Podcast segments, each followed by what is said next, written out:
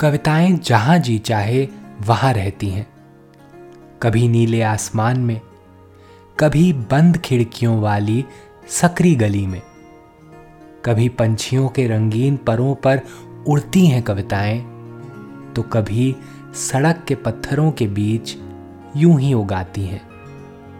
कविता के अलग अलग रूपों को समर्पित है हमारी पॉडकास्ट श्रृंखला प्रतिदिन एक कविता। कीजिए एक नई कविता के साथ अपने हर दिन की शुरुआत। आज की कविता का शीर्षक है, चांदनी की पाँच परतें। इसे लिखा है सर्वेश्वर दयाल सक्सेना ने। आइए सुनते हैं यह कविता मेरी आवाज़ में। चांदनी की पाँच परतें, हर परत अज्ञात है। एक जल में, एक थल में, एक नीलाकाश में, एक आँखों में तुम्हारे झिल मिलाती, एक मेरे बन रहे विश्वास में। क्या कहूँ, कैसे कहूँ, कितनी ज़रा सी बात है। चांदनी की पाँच परतें, हर परत अज्ञात है।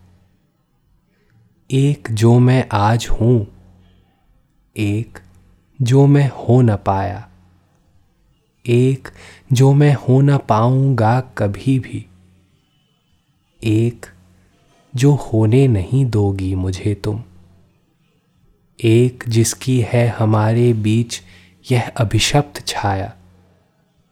क्यों सहूं, कब तक सहूं, कितना कठिन आघात है चांदनी की पाँच परतें हर परत अज्ञात है। आज की कविता को आप पॉडकास्ट के शो नोट्स में पढ़ सकते हैं। आप जहाँ भी प्रतिदिन एक कविता सुन रहे हैं, वहाँ अपने कमेंट शेयर करना ना भूलें। अगर आप चाहते हैं कि नई धारा रेडियो की यह प्रस्तुति हर सुबह आपके व्हाट्सएप पर आ जाए तो हमें इस नंबर पर मैसेज भेजें। Seven four two eight seven seven five three seven six कल एक और कविता के साथ फिर मिलेंगे।